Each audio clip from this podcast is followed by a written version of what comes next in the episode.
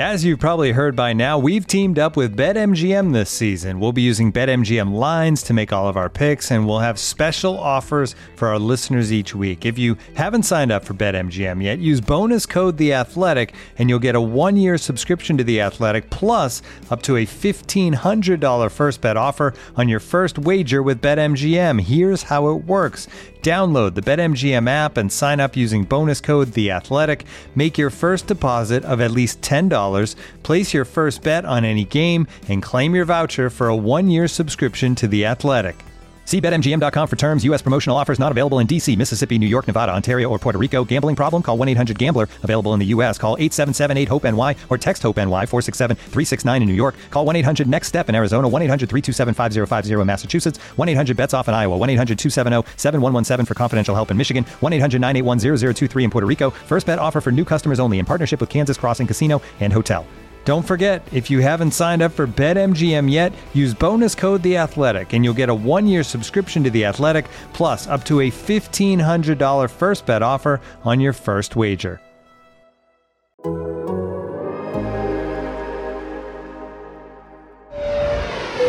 Ladies and gentlemen, welcome aboard the Athletics Can't Wait Jets podcast, your nonstop shop for all things Jets. Now, here are your hosts, Tim McMaster and Connor Hughes. Listen safely. Can't wait. OTAs and minicamp in the books. Next stop, Jets training camp. Tim McMaster here, along with the Athletics Jets reporter Connor Hughes and our producer Marissa Morris. This is the Can't Wait podcast. Please subscribe, whether you're on YouTube or listening on Apple. Give us a review. Also, we love that. Lots to get to on this episode. Kind of put a bow on this entire summer of activity for the Jets. That means, of course, a lot of Zach Wilson talk. We'll talk about all the players who got to minicamp after missing the OTAs, the wide receiver corps, all sorts of good stuff. Mekhi Becton's weight, what he has to say about that. Plenty of stuff. Connor, as always, we start with the quarterback, the number two pick, Zach Wilson. Um, we started by praising him in the OTAs, then there was some bumps, then he bounced back. Now you've had a couple of days of minicamp to watch him where things are amped up a little bit. Is it fair to say that the minicamp is kind of step two in the progression and maybe a small step two before the bigger leap to step three in training camp? Yeah, well, I mean, we talked to Mike LaFleur, and, and what LaFleur said was that the Jets haven't held anything back with him. And, and they really haven't. I mean, normally you kind of handle or deal with rookie quarterbacks, especially in these early portions, with kitty gloves. You know, when, when Sam Darnold was out here, Christian Hackenberg, or Geno Smith, I mean, very rarely – does your rookie quarterback work with the first team offense? You know, you're kind of slowly but surely easing them into the fire. And, and you do that by starting them with the second or third team. You know, a lot of checkdowns, a lot of short throws, a lot of just easy vanilla type offensive things before you really start to ramp things up in training camp. Obviously, that wasn't the case with Wilson because from the first OTA to the last practice of minicamp, he was taking every single first team rep. The defense that he was going against was the first string Jets defense. And, and the starting defense isn't taking it easy on him. The starting defense isn't running vanilla defensive plays. They're running the defensive playbook to get themselves ready because these are the defensive starters for week one. And the Jets offense is doing what they need to do to get ready for week one. So the Jets really did take a baptism by fire approach. And I think in OTAs, we saw a lot of really, really good things. We saw a lot of decisiveness with them. I think minicamp was not as good as OTAs. And the reason why I say it probably wasn't as good as OTAs is just because of the way that the Jets changed their practice setup. And, and obviously, we've talked about this. You know, there's only so much that you can do with mini camp practices and with OTAs and when you're a coach and train. I mean, there, there's only so many ways that practices change. There, there really isn't any ways. I mean, Rex Ryan's practices look very similar to Todd Bowles' practices, which look very similar to Adam Gase's, which look very similar to Robert Saleh's. Where things change – are some of the unique different individual drills the different coaches might throw in there or, or some of the different situational work example being the jets the last uh, the last ota and, and then their two mini camp practices they opened their team drills with a second and 10 and they asked their offense to get a first down starting with a second and 10 and once they got that first down the offense came off the field and the defense went on. If they didn't get the first down, the offense came off the field and or, and the second team offense went on. So that was a little different. I haven't seen that before. But aside from that, seven on sevens are the same. Eleven on elevens are the same. Driving the field is different or is the same. In OTAs, though, the team drills that the Jets did were all scripted. And what I mean by that is Mike LaFleur and Zach Wilson and the entire offense would be like, okay, here's our first set of team drills, our first period of, of team drills. We're going to run four plays. These are the four plays that we're going to run. We're going to run this halfback run. We're going to run this throw. We're going to run this pass. We're going to do this, but this, that, the other thing. The Jets would then go out on the field and they would do those things. Then, you know, the the next day they would give another set of four plays. They would do that. So they knew the offense did what they were going to run day in and day out. When minicamp came, that changed. The Jets started running an abundance of live drills. And what I mean by that is that Mike LaFleur would call the play into Zach Wilson's helmet. And then Zach Wilson would have to run that play and and and against the defense and make changes and make audibles and make things of that nature. And, and I'm gonna have to tell Ruba to go home. Hold on one second. Live podcasting at its finest. Connor yeah, talking right. to his back. Yeah, you can see it. You can see the room too. Talk, yeah, I don't know if you guys can hear it. I do, and it's like throwing me off because he keeps doing these passes, and it comes. It came behind me like two times. Mm. It's like I think the next one's coming into the office, and sure enough, you saw it in the corner. It started to dart in. I was like, I got to tell that back. Was it a scripted pass? Like the oh, well played. Yeah, mm. yeah well played. Nothing, yeah, well played. Well played. Um, but yeah, so so I mean, that in minicamp, what changed for the Jets was that was that they went from these are the plays we're going to run to no, now I'm going to call plays into your head. You're going to have to run that play against the defense, make your reads, make your progressions, all that things, and that's why I think you saw in minicamp a little bit of the the decisiveness and the speed in which Zach Wilson practiced with an OTAs. It wasn't as quick, it wasn't as decisive. Uh, you saw him force a couple more throws. It still wasn't bad by any stretch of the imagination. It was still some pretty good practices. I thought Tuesdays was uh, especially good, definitely, or Wednesdays was especially good, was definitely better than Tuesday's practice. Wednesday was. But you saw it was a little bit of a step back, but not a crazy step back. It was just more was put on his plate, so he had to do more. So it was more of that learning curve acclimation period. Now it's about going home, studying the film, figuring out what you want to do better, and showing up to training camp and realizing, okay, now the foot's going to be on the gas the entire time. Now we're really going to ramp things up, and now you're going to see what what we've got to do. But from from a rookie quarterback perspective, from a guy that that is kind of practicing and playing against NFL competition and, and taking a pretty big step up from BYU, I thought it was a really productive, really good summer for Zach Wilson. I mean, the same thing that I that I've said is what I'll say again is that he didn't ever really look like a rookie quarterback. He had practices that were really, really good where he looked absolutely dynamite. He had other practices were, which weren't as good, but they were never really bad. I, I don't think of any of the OTAs we were at, of the two mini camp practices that the media were at, there was never a practice where I looked at Zach Wilson and I was like, that was a bad day. You know, other some days were better than others. That's going to happen, but there was never that bad day. The game never looked too big for him. He never looked out of place. He never had those silly little rookie hiccups that so many rookie quarterbacks I've seen have had before, whether it was Jake Heaps or whether it was Christian Hackenberg or Bryce Petty or, or Geno when I saw him or any of these other guys the Jets have ushered in and out. He didn't have any of those rookie mishap, those rookie mistakes where you're like, oh, that was ugly. There was none of that. He was decisive at times. He was accurate. He displayed the arm strength. There was a lot of uh, pitch repertoire that he went with, where sometimes it was the fastball, the curveball, the changeup. He showed a bunch of different ability there. He moved the Jets up and down the field on Wednesday when the Jets did the drive the field drill. It was very promising. And at the end of the day, this is just football in shorts. There's no contact and all that stuff. But what Zach Wilson did was a lot better than what Zach Wilson could have done if he had struggled. So the arrow is pointing up. The fact he did it all against the starting defense is definitely another feather in his cap. And, and I'm very excited to see what he looks like and what he does when training camp rolls around. I thought a telling quote from Wilson. Uh, I don't know if it was yesterday or the the first day of the mini camp, but he said it's hard to say how you did, which made me think that this is a guy who, while he's playing well, isn't thinking that he's necessarily dominating, and he's going to probably means he's going to go back, look at tape, look at film, and, and see what he did do wrong in these drills and and what needs to be worked on and all of that stuff. It just seemed kind of like a humble little quote where he's, yeah. you know, a lot of guys would be asked that, how'd you do? And be like, I feel great. I'm the starting quarterback. He said, it's yeah. hard to say how you did, which means, you know, you know what it is hard. It's the NFL. Yeah. And, and I look, I'm going to be honest with you guys. Like, I thought he looked better than Sam Darnold did. You know, Sam's rookie year, Sam was going up against the second and third team defense, and Sam was having those rookie mistakes, you know, where he would throw, you know, he'd make really impressive throws. He'd do really impressive things. And, but he would also have that dropped snap. He'd have the throw into triple coverage. He would have the plays where he held the ball too long and then the defense collapsed him. And then he would do good things and and you know what I always said when I analyzed Sam Darnold, and and you can go back and read this because all of it's on the Athletic. I mean, I've, I've worked uh, my first year at the Athletic was Sam's rookie year, so um, a lot of what I said is that Sam is different.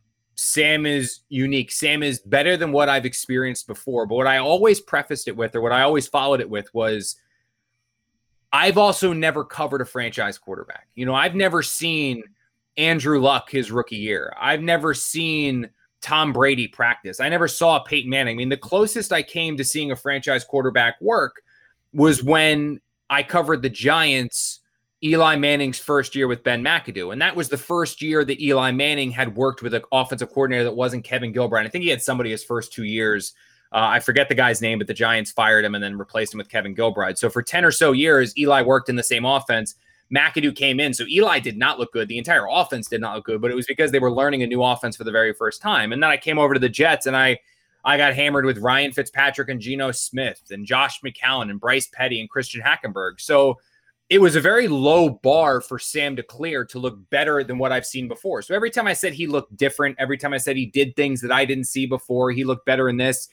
I said, I was like, I don't know if that means that Sam's a franchise quarterback or does that mean that Sam is just simply better than the other guys, you know? And, and, Sam Darnold was the best quarterback that I've covered, but being better than Fitzpatrick, being better than McCown, being better than Hackenberg and Petty and Geno, that doesn't necessarily mean you're a franchise quarterback. And now you transition that to Zach Wilson.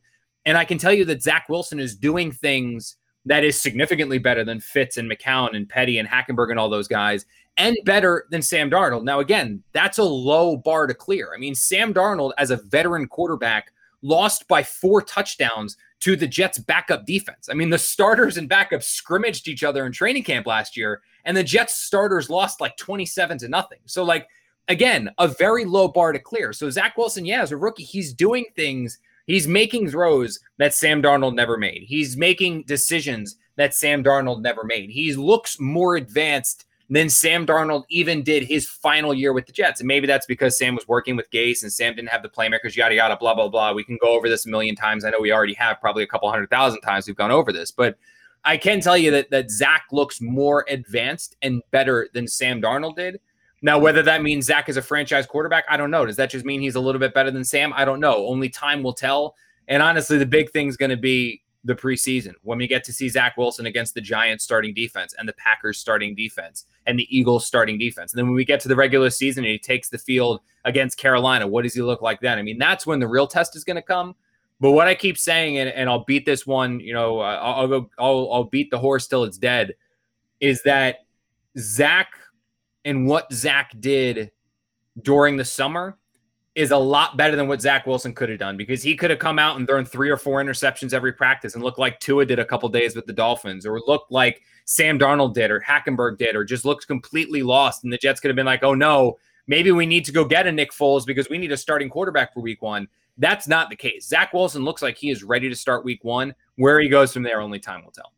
You mentioned Nick Foles, though, and whether or not he looks great, don't they need yeah. to get somebody in there? And you know, it seems like they've talked about, it and there, there's just no hurry to get a veteran quarterback, which it just seems surprising to me, Connor. When when do you think it? What is the timeline? Eventually, it has to happen, right? I, mean, I thought it would have happened already because I I see the benefit of having that rookie or having that veteran quarterback in the meetings with Zach and having him having lunch with Zach and having dinner with Zach and just being around Zach 24 7, a veteran who has been there and done that so that Zach can kind of see firsthand how a pro quarterback operates, how a pro quarterback prepares, how a pro quarterback gets himself ready, how a pro quarterback eats, how he trains, how he does all of these things. Get a guy in there who's been there, done that. And Nick Foles is the guy who's been there and done that at the highest of stages. He's been a starting quarterback for the Eagles, you know, not during the Super Bowl year, but before they moved on from him. I believe it was they got rid of Foles for Vick or I can't, or maybe it was, I forget when they decided to move on from Foles. Maybe it was like they got rid of Foles for Sam Bradford. I can't remember the exact timeline of it all, but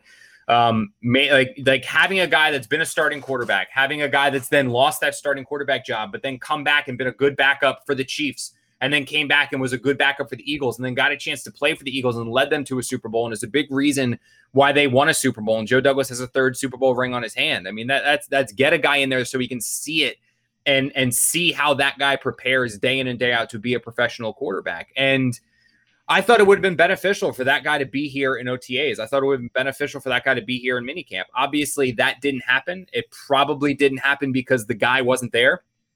The Jets were in on Brian Hoyer. You know, they that was a guy that they did want to sign for obvious reasons, and they wanted to sign him because he has experience working with Mike LaFleur. He has experience in a Shanahan offense. You know, he would have been a good signing, but Hoyer has his family up in New England and he didn't want to come home. So when the Patriots offered him a job, he went back to the Patriots and it was just a better move for him. And it, even if the Jets offered a little more money, it wasn't worth it to him at this stage in his career. So you go to the next best option.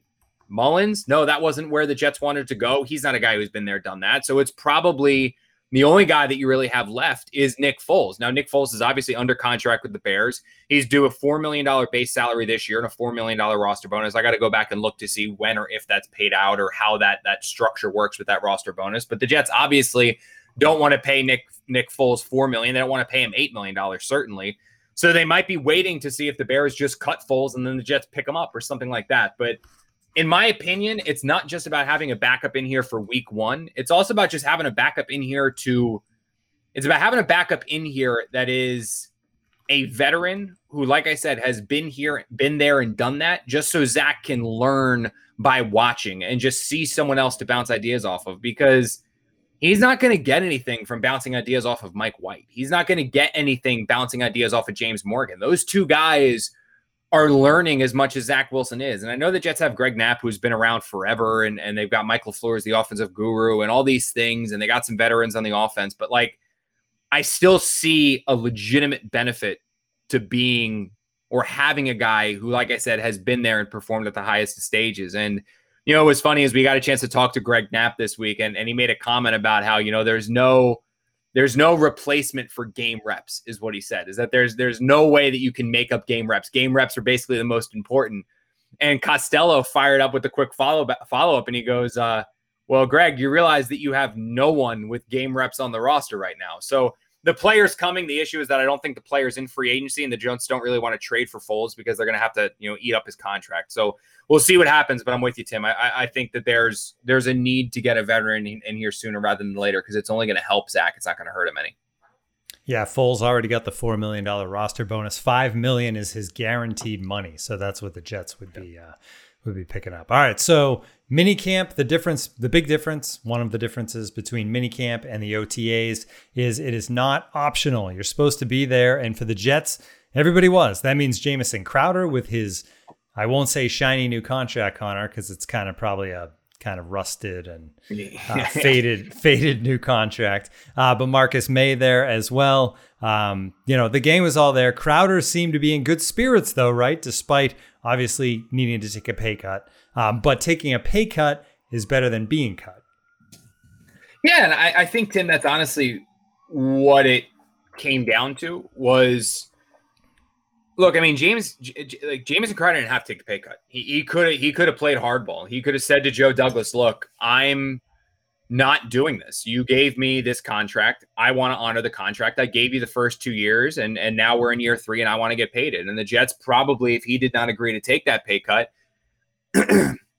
Crowder would have, excuse me, Crowder would have been cut. And what I think he realized and what his agent realized is that if Crowder was let go and if Crowder was in the open market and Crowder did have to go find a new team, he wasn't going to get anywhere near the 10 million that he was supposed to be paid. You know, I, I, when when Crowder signed this deal and when the Jets gave Crowder this deal, they never really expected him to reach the final year. They figured they would either extend him or cut him going into this this season. And Crowder obviously played pretty well the first two years of the deal. He's not a great receiver, but he's a good one. So he's here on year three. The Jets want to make sure that they don't have a repeat of the Indianapolis Colts situation from a couple or from last year where they had basically no one on the field at receiver. So they wanted him back, but they did want to get him back at a price that was a little bit easier for them to swallow. And, and I'm still waiting to get the official numbers. I should actually text my guy again. I checked in with him yesterday and it wasn't officially in the NFLPA database. So I gotta I gotta do that homework again and I'll write it down to do it later. But the uh my assumption is that he probably took a 50% pay cut. He went from 10 million to he's probably now getting four or five million this year. And and I think the reason why he accepted it is that he realizes that at this point, he would have had to have gone to a new team, learned the new coach, learned the new system, moved his family, moved somewhere else, and that would have been annoying. And then also, he probably wasn't going to be getting four or five million dollars from another team. Anyone else probably would have only given him two or three million dollars, and that's offset language that's going to be offset in the Jets the Jets deal that they would have given him. So I'm sure that he was reluctant somewhat in accepting the pay cut. I know he didn't want to accept the pay cut, but like he said, the NFL is a business and this is a business. And he knew that if he didn't take the pay cut, he was going to get cut. So this is a way for him to stay with a team that he's known for the last two years, stay in an area, get in a offense that's going to be receiver friendly and an offense that fits his skill set and, and go out there and, and try to make some plays. And the one benefit to Crowder is that the guy's only 28 years old. So he's going to be entering free agency after this year, still under 30. And if he's able to have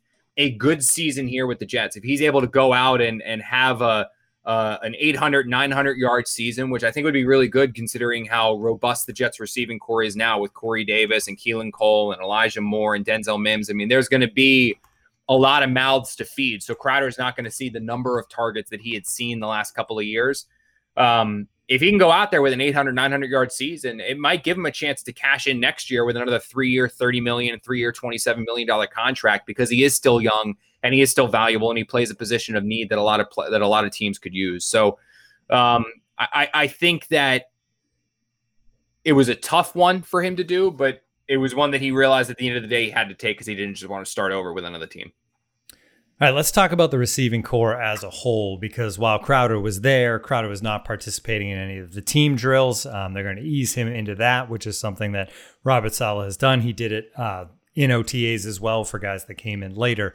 Um, but the receivers that were there, when you look at the depth chart, it's certainly interesting. And we talked about it a little bit, I think, last week, but I wanted to get more into it because now you're in minicamp and there's there's kind of more to take from.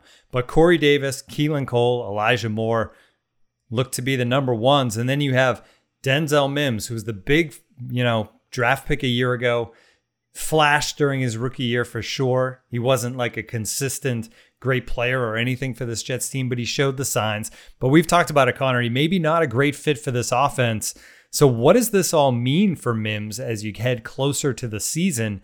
Is this going to be something where his playing time is really limited and then his time with the Jets ends up being shortened? Or is this a guy who can kind of play his way into favor.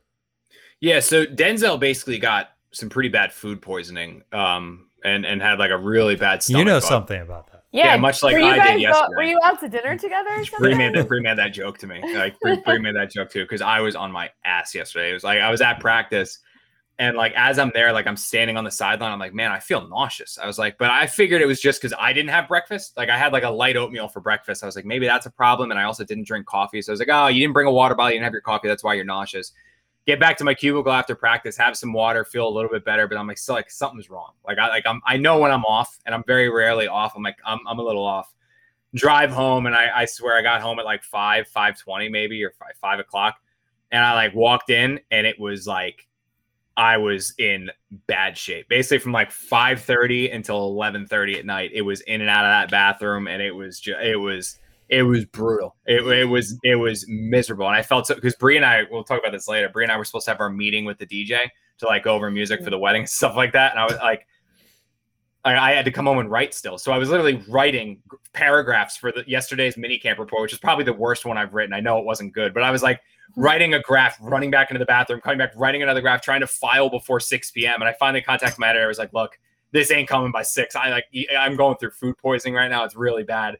Bree's like knocking on the bathroom door, like, are we gonna be able to make the the, the rehearse? Are we gonna be able to make the meeting an hour away? I was like, you're gonna have to set this up virtually or go by yourself because there's no way in hell I'm gonna be able to like make an hour car ride without you pulling over six times. It was, uh, and I have no idea what I ate. I literally have no clue what I ate because Bree ate the same things I did and she was perfectly fine. So there's just a random freaking bug. Um, but yeah, so Denzel has been dealing with food. Po- like he, he basically got, he ate bad food and got like really messed up and got a really bad like stomach intestinal thing that caused him to be really sick for like that full week OTAs. Even when he came back, he still wasn't right. So he dropped like he dropped weight. He got it wasn't it wasn't good. So that kind of put him behind, excuse me, that kind of put him behind the playbook a little bit. But even taking that out of the equation. Like like some of Denzel's struggles, like some of the drops that he's had in practice, likely attributed to that. Some of his like sluggish nature attributed to like the fact that he just hasn't really been himself this offseason because he's been dealing with his illness. It still doesn't change who the Jets starting receivers are, you know, because their guys from the jump have been Corey Davis and Keelan Cole outside. And Elijah Moore has been working with the ones as a slot wideout, but I can't comment on like if he's been with the ones and Braxton's been running with the ones because Jamison Crowder wasn't at OTAs and then during minicamp he had the acclimation period. So Jamison didn't do any teamwork. So I think it probably would have been Keelan Cole, Corey Davis on the outside as their two outside guys, Jamison Crowder in the slot, and then Elijah Moore working in as the number four guy, and then probably spelling Crowder at times, like those guys splitting some reps and then also seeing the field together at the same time. Um, and then Braxton Berrios rotating in as well, and then Denzel coming coming in. But like the thing that we've said, and I know the thing that I, have kind of said over and over again is, is, and I wrote this today, is that I, I know that like Jet fans when they hear that Keelan Cole is working ahead of of uh of Mims, they get like a little up in arms and they get like a little angry and they get like a little frustrated and they get like, you know, what the hell? And I get that because Mims is the second round pick. He's the guy that the Jets invested a draft pick in. So they want to see him on the field. And Keelan Cole was like the second day, second tier free agent. But I like I like the comment. I can't I'm I'm still I'm still like 50% here. Like I'm not I'm not all myself right now. We, we like have a comment from somebody on YouTube that says, "Hello from Ireland, 12:30 a.m. here, but awake for this podcast and Connor's food poisoning story." So, yeah, for our audio listeners, Connor just points to the screen, but I'm helping all you guys that are listening on Apple. oh, there, that's true. I was about to say, I was like, I app. see it, Marissa. What are you talking about? Like, I see it's right there. We got lots of other listeners, Connor. You have to describe the scene. Okay, yeah, continue. It's like you're doing radio play by play, not yeah. But we all know Connor can't that. handle the radio. It's 7:32 p.m. I haven't hosted in a while. I should get you guys my old demo from when I had to do that when I had to do a radio show on an EDM radio station. It's Z889, the pulse set when I had to bring like the intensity and do like the radio voice on. It's guys fucking miserable. Okay. Um, I, that's why our rule at the wedding is just no EDM. And it's strictly because of that. Um, but yeah, so like I know that like Denzel Mims gets like the everyone wants to see him on the field, and Keelan Cole's that second tier, you know, kind of second option free agent that people like, oh, kind of whatever. But Cole is a better scheme fit than Mims is. And what I mean by that is like this offense, I've said it before, this offense wants guys that are YAC guys. They want guys that are fast, guys that are precise route runners, guys that are going to get the get make the catch and then get up the field. And that's what Keelan Cole does really well. And I remember making calls after the Jets signed him and hearing from multiple league executives and multiple sources that that said like the Jets got a good one in this guy. Like they got a really good player in Keelan Cole. And he's not number one receiver, but he can be a pretty good number two. And if he's your number three or number four option in offense, you're in really, really good shape. And for the Jets, if Elijah Moore develops and Jamison Crowder's out there, Keelan Cole, even if he's your outside receiver, he is the number three option for your offense, which is a really, really good thing. You know, he's somebody that we talked, I, we were talking about this with Michael Dunn, where it was like, because he played with him in Jacksonville, where it's a guy that is electric fast. If the ball's in the air, he's going to come down with it. Incredible hands, great after the catch, and a precise route runner. Denzel Mims isn't really those things. You know, Denzel is a big bodied, big catch radius, physical player. You know, he's somebody that you're going to send deep, you're going to throw the 50 50 ball up there, and he's probably going to come down with it. But Denzel is not going to make his catches. He's not going to create his separation with his route running. That's just not the type of player that he is. He's very linear and he's not really a fit in this scheme. He was a fit in Adam Gase's offense, where Adam wanted guys that were going to stretch the field, go deep, run linear patterns, you know, deep posts, go routes, things like that. This offense wants the drags and the ins and the quick ins and get the ball and then run. And, and that's not really Denzel. And that doesn't mean that Denzel is going to be cut. That doesn't mean that the Jets aren't going to use Denzel. That doesn't mean he's not going to have a role. But this preconceived notion that I and so many people had that the Jets starting three receivers are you know, are Corey Davis and Denzel Mims and Jamison Crowder. It just doesn't really look like that right now. It looks like it is Corey Davis, Keelan Cole, Elijah Moore, and Jamison Crowder. That that's going to be their guys, and then they're going to have Denzel Mims check in and Denzel Mims do things that are to Denzel Mims' strengths. And what I mean by that is that the Jets ran a series of red zone drills on Tuesday uh, on Wednesday. I'm sorry, I think it was Wednesday. The days all mixed together. But they ran a series of red zone drills on Wednesday, and Denzel Mims checked in. for the red zone. The Jets then ran a fade route to him, and Denzel Mims outbodied, I believe it was Isaiah Dunn, and caught like the fade route touchdown in the red zone. That's a play that Denzel Mims runs better than Keelan Cole would because Denzel Mims is six three and two something, and Keelan Cole six one one ninety. He's a physical guy that's going to out physical defenders. So the Jets are going to use him to run routes to his strength. But this like notion that he's going to be the starter, no, it's going to be Keelan Cole. And honestly, like don't sleep on Keelan Cole. He's a very good receiver. Like I said, I was taught I, I, was told this by people outside of the Jets organization that were making runs at him as well to try to sign them to their teams. They spoke very highly of him. And I talked to somebody in the Jets organization who said, I've been trying to get this guy for two years. Like we've been trying to trade for him for two years, and we just haven't been able to pry him from Jacksonville. So the Jets finally were able to get him. They assigned him as opposed to trading for him. And now you're going to probably see why. Why, you know, the Jets liked this guy, why the Jets wanted this guy, why the Jets wanted him in their organization, and why the Jets are going to have him on the field a lot. Now, the one thing that I will stress here is that the Jets receiving corps, all these problems we're talking about with like, oh, is is Moore going to mark ahead of Crowder? Is Crowder going to work ahead of Moore? When's Denzel Mims going to see the field?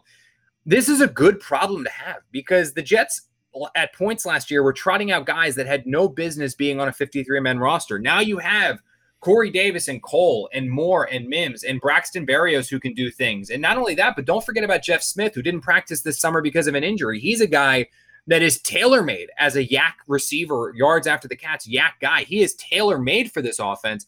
Showed some flashes and promise in training camp last year, did a little bit of good things in the regular season. I think he could really blossom in training camp steal a spot on the 53 man roster and fight for playing time in the regular season. There's a lot of good things to like about him as well. So this Jets receiving corps might not have Julio Jones, might not have Odell Beckham, might not have the guy that's like the the bona fide, no doubt top tier X receiver, you know, your go to number one.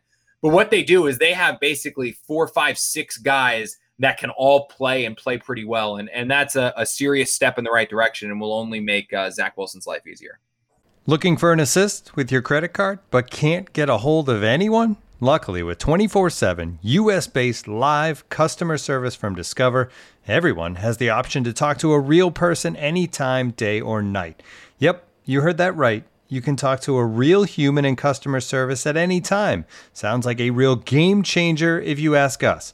Make the right call and get the service you deserve with Discover. Limitations apply. See terms at discover.com/slash credit card.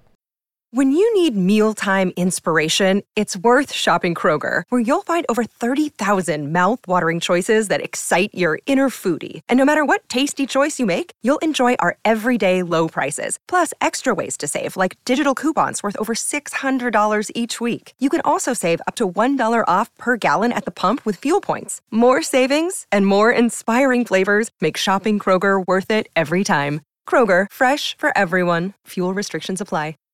It's all right. So Mekhi Becton, and then we'll get to, to Morgan Moses as well. But as far as Becton goes, um, the surprise was that he actually talked about the weight. I, I would have expected him not to go there, but he said he's got a personal chef, which is, I mean, to me, is the dream. Like if I ever became really wealthy, the first thing I would do with the wealth would be get get a personal chef. You're not, you're not confident on this can't wait merch taken off. It would be it would be it would be the thing. But anyway, uh, Mekhi Becton has his personal chef. He says he's eating tons of fish and veggies. So what's going wrong, Connor?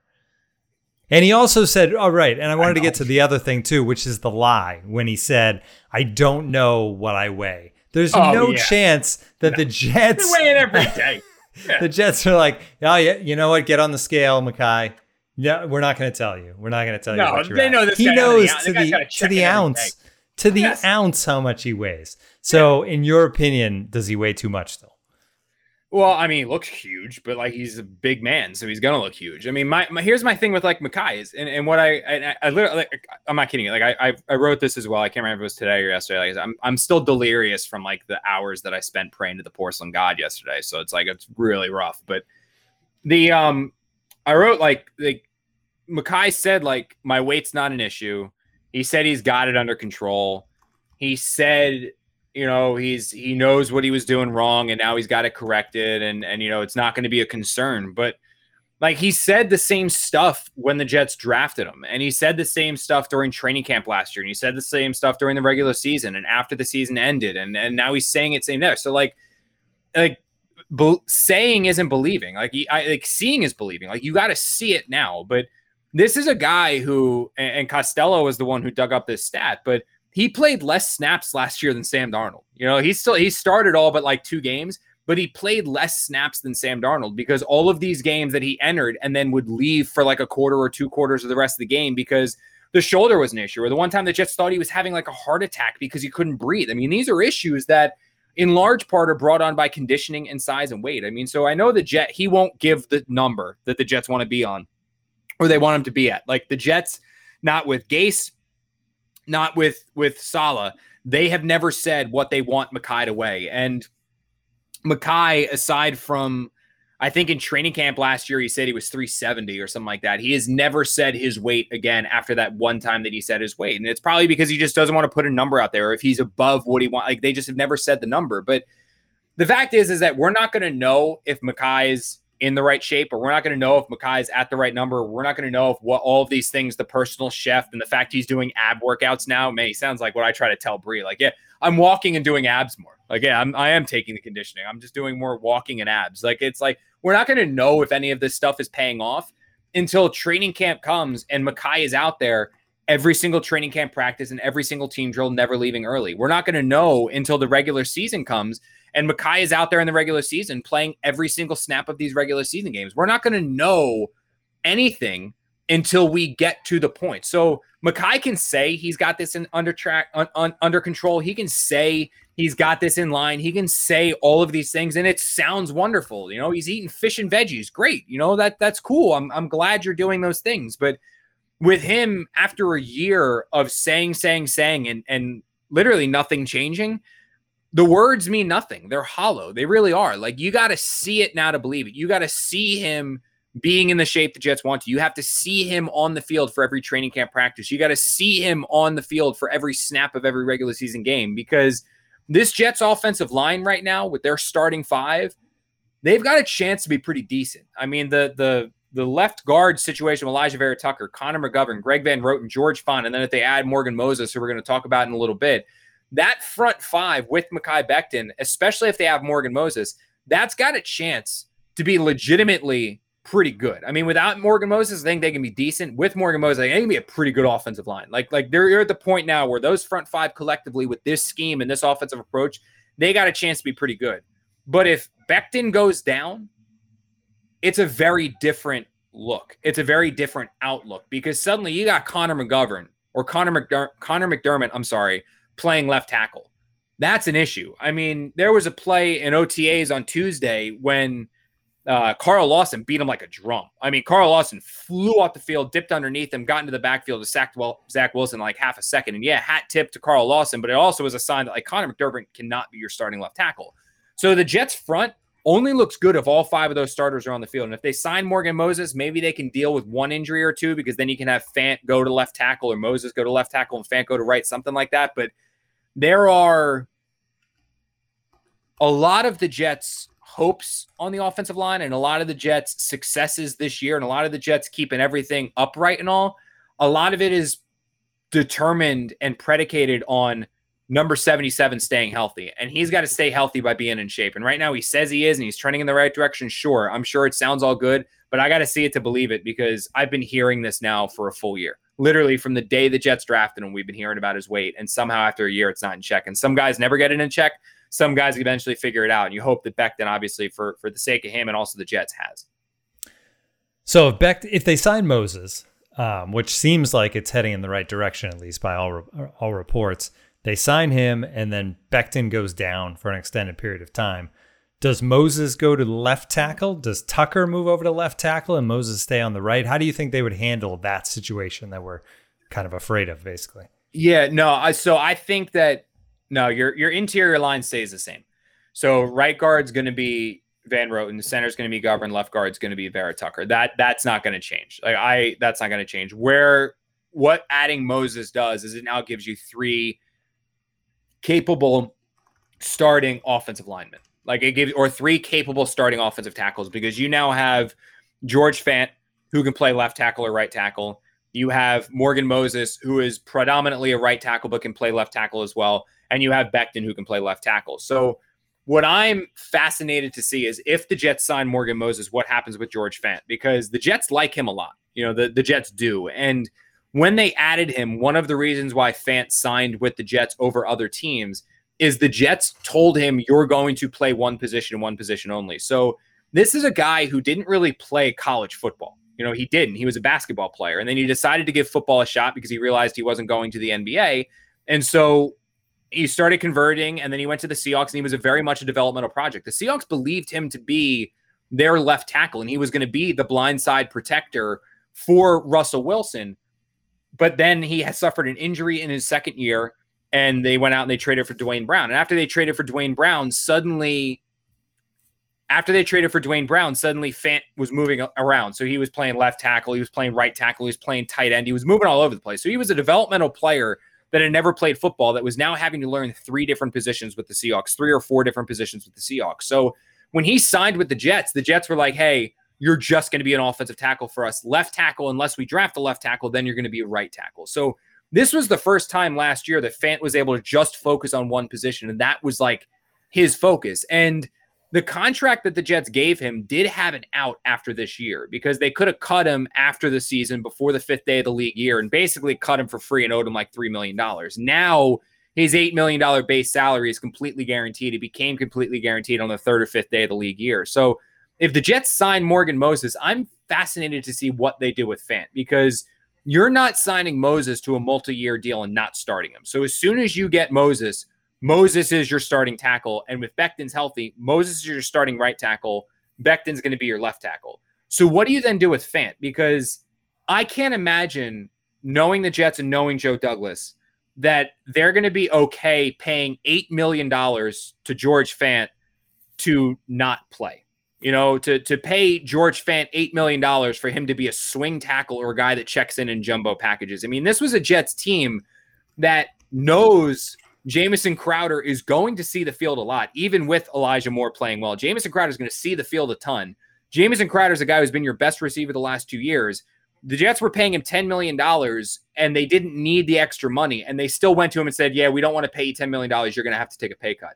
Knowing that, I can't imagine that they're just going to be like, Okay, Fant, you're now going to ride the bench and we're still going to pay you $8 million to do so. I, I just can't fathom that the Jets are going to do it. So it wouldn't surprise me to see them try to find a place for him on that starting line. Fant's an athlete. Obviously, you saw him play tight end. He was a basketball player in college. Maybe he can move inside to right guard, but now you're asking him to learn a brand new position starting in training camp. So that's kind of an issue.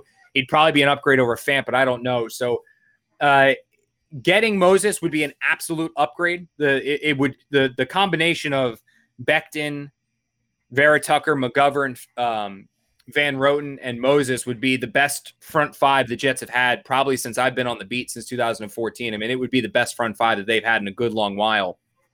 But there's just something about knowing what Fant's making and knowing the contract that Fant has that makes me think that they're going to find a role for him to play significantly because I just can't imagine knowing Joe Douglas that he's comfortable giving Fant $8 million to literally play like 15 snaps a game. I just can't see that. Makes a lot of sense. All right, one more thing I wanted to talk about is the cornerback position because we've gone over and over again that eventually they're going to bring in a veteran cornerback. And now it sounds like while they will eventually bring in a veteran quarterback, they're not necessarily going to bring in any more depth at the cornerback position.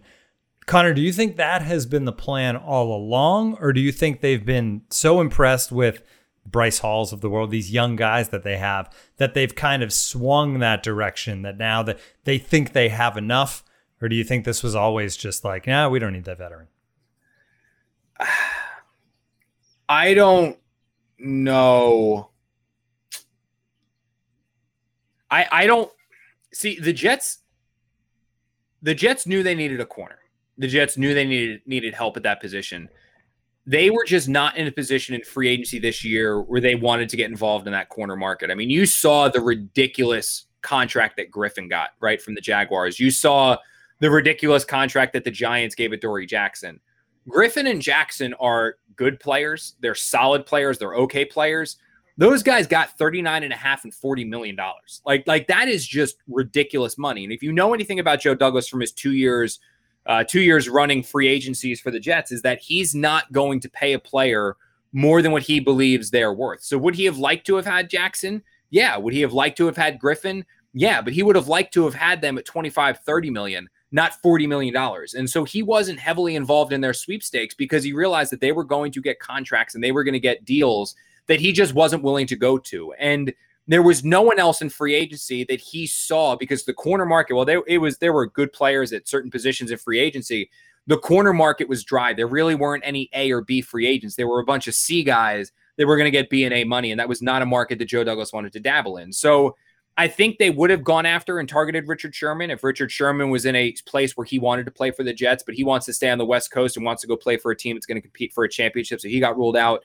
Nelson's like the other guy that they could target, but he's kind of just a guy and, and just a veteran. He's not really gonna be that great. And and and there's a reason why a lot of good teams have passed on signing him and why a lot of good teams have, have cut him in some extent. So or chose not to be involved with him at all. So I think that I, I, I think that it's almost like in the Jets' opinion, there really isn't a great other option for them. So they have Bryce Hall and, and Bless Austin. They've got Pinnock who they're working in there. They've got they've got Echols who they're working in there. They've got Michael Carter who they've working in there. They've got guys like Javelin Guidry. You know, they've got players. I think they've realized that like we might as well roll and give these guys an opportunity to play. We saw enough in in in OTAs and minicamp to not be petrified and not be like really really panicking. But we're also still in a position here where what else can we do? You know, the way that the draft board fell, there were players that the Jets chose to draft instead of corners that they liked a lot more. Free agency was just a market that the Jets weren't going to get involved in. So what they chose to do was what they did. They're going to roll with who they have for better or worse, and they're going to see where it takes them. Now, that's a risk. That's a gamble. It's a risk and a gamble that I personally wouldn't take myself, but that's what that what's what Robert Saleh is going to do. And and the last thing I'll say on this is just that this defense with the two the two high safeties it does alleviate some pressure from the corner position because they're going to have help over top. But that also adds a lot of pressure to your front five. So the Jets are going to need Carl Lawson to be good as advertised. They're going to need Quinnen Williams to be as good as advertised. They're going to need Sheldon Rankins to be healthy and John Franklin Myers and Jabari Zuniga and Bryce Huff. They're going to need all of these guys to really take that next step and really get the pressure and create pressure on the quarterback with just rushing those front four or five, be able to get home with just those front four or five so they can drop their linebackers and corners and safeties into coverage because – if the Jets have to start blitzing, that means they're leaving these corners on an island, and I just don't see how that's beneficial to to anyone. So it's going to be predicated on both these corners being what the Jets hope they are, but also on this off this defensive line getting home. Because if if one of those two things doesn't happen, Jets are going to be in some trouble. Yeah, definitely a scary situation for the defense. And the one thing you kind of worry about, I think, heading into the season with this defense is that situation. All right. With threats to our nation waiting around every corner, adaptability is more important than ever. When conditions change without notice, quick strategic thinking is crucial. And with obstacles consistently impending, determination is essential in overcoming them. It's this willingness, decisiveness, and resilience that sets Marines apart. With our fighting spirit, we don't just fight battles, we win them. Marines are the constant our nation counts on to fight the unknown. And through adaptable problem solving, we do just that. Learn more at marines.com. That's going to do it. And we're actually going to take a little bit of a break. We've talked about it. Connor is getting married, going and getting yeah. married. Congratulations. And there it is. Oh, the engagement nice pictures. pictures. Yeah. You were there for that. those. Connor and Bree. the truth, I could truth about those engagement photos is I had a tea time at Bethpage Black that I had to cancel because I had to go get those engagement photos. So you're sucking cool. all the romance out of this moment. But yeah, Bree looks beautiful though, so I'll give her, I'll give her that one. She does. So yeah. we we're going to be away because first you're getting married, then of course going on the honeymoon. But we'll be back in time for uh, training camp. Actually, before training camp because we'll be back the middle of the month. Um, but just wanted to throw that one up there, Connor, and congratulate you ahead of time and let everybody know that you are officially off the market very soon. I am. I am. I'm very excited. I know I've got like the all the wedding rings here. Like I've got the uh the rubber ones, the silicone ones, because I already know I'm gonna hate wearing the metal one. That thing's heavy and hard. So I've got the silicone ones I'm gonna like a lot more. But we are. It's the home stretch right now, man. We've got like we're eight T days away. One week, yeah. Yeah, Thursday. It's we're Thursday now, so we're eight days away. We're getting married June 25th. So I know Bree like Bree's out right now doing a million wedding things. I did a million wedding things before the podcast. I had to go get the suit fitted. Like what's weird though is you don't realize all the little shit you got to do like this last week, whether it's like the seating charts and the meeting with the DJ and Bree's like making sure candles fit in vases. I mean, it's wild, but uh, it's gonna be fun, and I, I'm I'm I'm excited. Like I've, everyone like at work has been talking about it, and and you know because I've got a bunch of guys from the beat that are coming and and all that. So you guys obviously are coming as well, and I know like everyone's been talking to me about it. The thing I keep saying to everyone is like I don't want to say like I just want it to be over with because I don't want I want what I mean is like I just want the wedding to be here. Like I'm so yes. tired of all like the little like I's to dot and T's to cross. I'm so over all of that. I just want the wedding to be here and to be getting married, and then I want the wedding to last forever, and then the honeymoon and all that stuff. So it's it's it's just a matter of it has to get here though, because these the last week or so has been just a drag trying to make sure that all this is taken care of. Because you don't, like I said, you don't realize all the little. And I'm a guy, so like I'm I'm not even I'm involved in like 20% of the stuff that Bree is. So it's it's really not even too much. I'm just like there to look cute and say yes and no. And then she's like handling the rest of it. So it's it's just say yes, don't say no. Oh, exactly. Yeah. Yeah. I realize that when I say no, I'm starting to get into an argument about opinions that I don't really have. Like, what do you think? What's better, A or B? And I'm, I'm guessing on which one is in her head because I'm like, I really don't care. But you can't say that because that's obviously a bad thing to say. That's good practice for yeah. the rest of your life. Yeah, exactly. Yeah. Exactly. Yeah. Well, this wedding is not the only exciting can't wait news we have to share with everybody today. First, a wedding, and then a baby. Uh. baby McMaster arriving October 2021. Nice. Yes. Tim, congratulations. What... Father's Day is coming up this weekend. So, everybody wish your dads happy Father's Day and Tim's first Father's Day. Well, the, the puppy being involved in the announcement is huge. That is that is a yeah. plus work. Look at that, man! The can't wait. The can't wait podcast is really doing something here. We've got We're all yeah, about big babies, life moments. We've got here. engagements. Yep. We've gotten everything. It's, it's Marissa's amazing. getting married next year. Yeah. Yeah, but rolling. you guys, you guys are the the stars of the show today for sure. Um, Thank very you. excited. For after. Very excited for Tim and Mandy. Very excited for Connor. Little baby bonnet going to be in the back now. You're going to have your two hats and baby bonnets. there's actually, yeah, there's actually a crib. Believe it or not, yeah. There, there's actually right. yeah, yeah. Any of our attentive um, viewers, if you like look in the corner of Tim's screen, that he he did his daddy duty of building the crib. Yeah. So, what's next? When Tim, when uh, Tim build more stuff. You know what? The good thing about like being a long time at this point New Yorker is that you get really good at building furniture. So I, the crib was piece of cake, no problem. but no, but everything's good, and and you saw the picture. Mandy looks fantastic. And, yes, uh, we're we're very excited. She's um, she's the one that deserves. You know, she's oh, doing all the hard work. Never mind. No, we don't know boy or girl yet. It's going to be a surprise. Right. No, no. But the other rule is like I, have heard this from a friend that like the one the one thing you never say is like like because Tim can like inadvertently Tim can be like oh we're really thinking of like Marissa as a name, and then you'd be like oh I know a Marissa, oh, she was awful. Like, and all of a sudden you're like, oh, yeah. so it's like, I, I was like, rule, and it's yeah. you're not even thinking about it, but you're like, oh, like that actor, and all of a sudden it's like, now that's all we can think about. That name's ruined. Like it's like it's told. Like it's like yeah. just don't say anything until you know the name and stuff like that. It is interesting though, like you know, going down both both paths, boy or girl, and throwing mm-hmm. names out and like, what do you want? Yeah, you, you have to clear both, right? A healthy baby. Now, aside from healthy, thank you, Marissa. Thank you, Marissa. girl. You know, you know, uh, well, you no, we. No, do you know? No preference. Oh, yeah, bullshit. we know. We know. I know. I, I, have a preference. Wait, Tim knows. you missed. I go back wait, and forth. Connor, pause.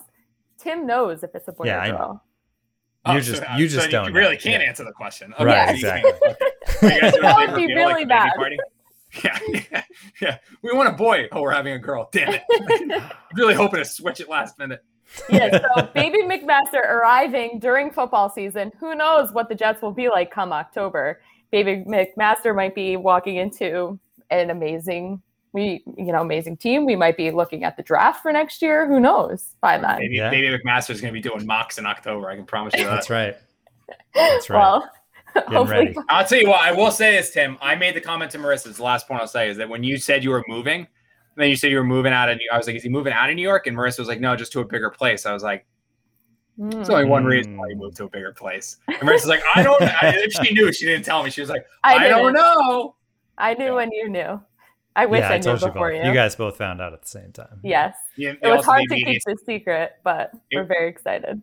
It was like the immediate, like, oh my god, I'm so happy for Tim, and then there was also like the little fear in my stomach dropped of like, oh my god, are we going to lose our host for how long? and how long are we losing our host for in season?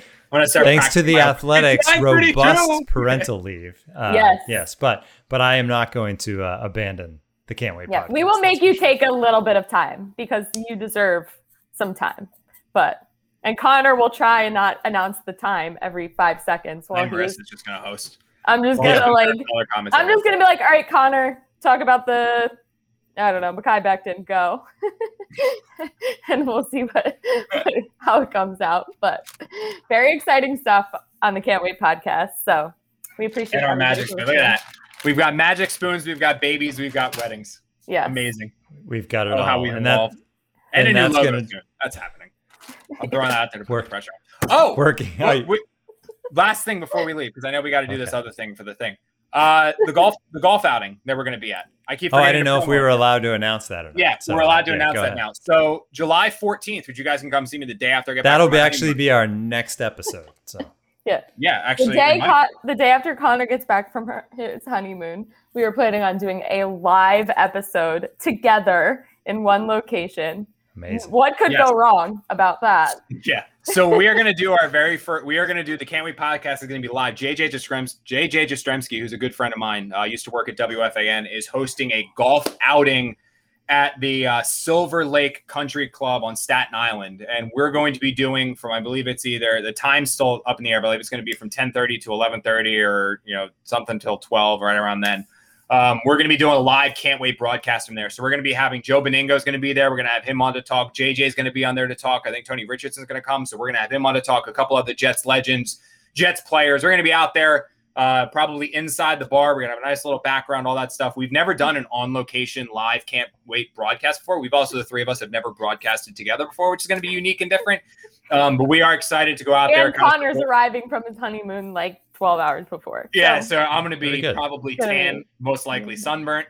Um, I'm going to be all over the place, but we're going to have a lot, obviously, to talk about the Jets. We're going to be doing a bunch of interviews. You guys will get a chance to meet, obviously, us if you want to come out and, and meet us. I don't know if you'd want to, but like that'd be kind of cool also to meet us. You meet JJ, a couple of the other people out there. You can see Tim and I tee off and shank and slice and all that Oof. stuff. So it'll be fun. So uh, we're gonna have more information on it. We'll also tweet it out, and once we get like the flyer and all that stuff and get all the specifics, we'll tweet it out and take care of it. And we'll promo it to let you guys know. Uh, but it's going to be at Silver Lake Country Club on Staten Island, uh, July 14th. The actual shotgun start starts at 1 p.m. I think we're going to be broadcasting from 11:30 to 12:30 or um, 11 to 12:30 around there, an hour, hour and a half. And like I said, it'll be our first live broadcast. Be kind of cool to talk to people, meet some fans, all that stuff. So uh, hope you guys can make it. We'll have more information when it comes out. But July 14th, uh, Silver Lake Country Club, Staten Island, and we'll let you know all the specific details once we have them. All right, that'll do it. If you want to join the Athletic, you can for $3.99 a month. Just go to theathletic.com slash can't wait.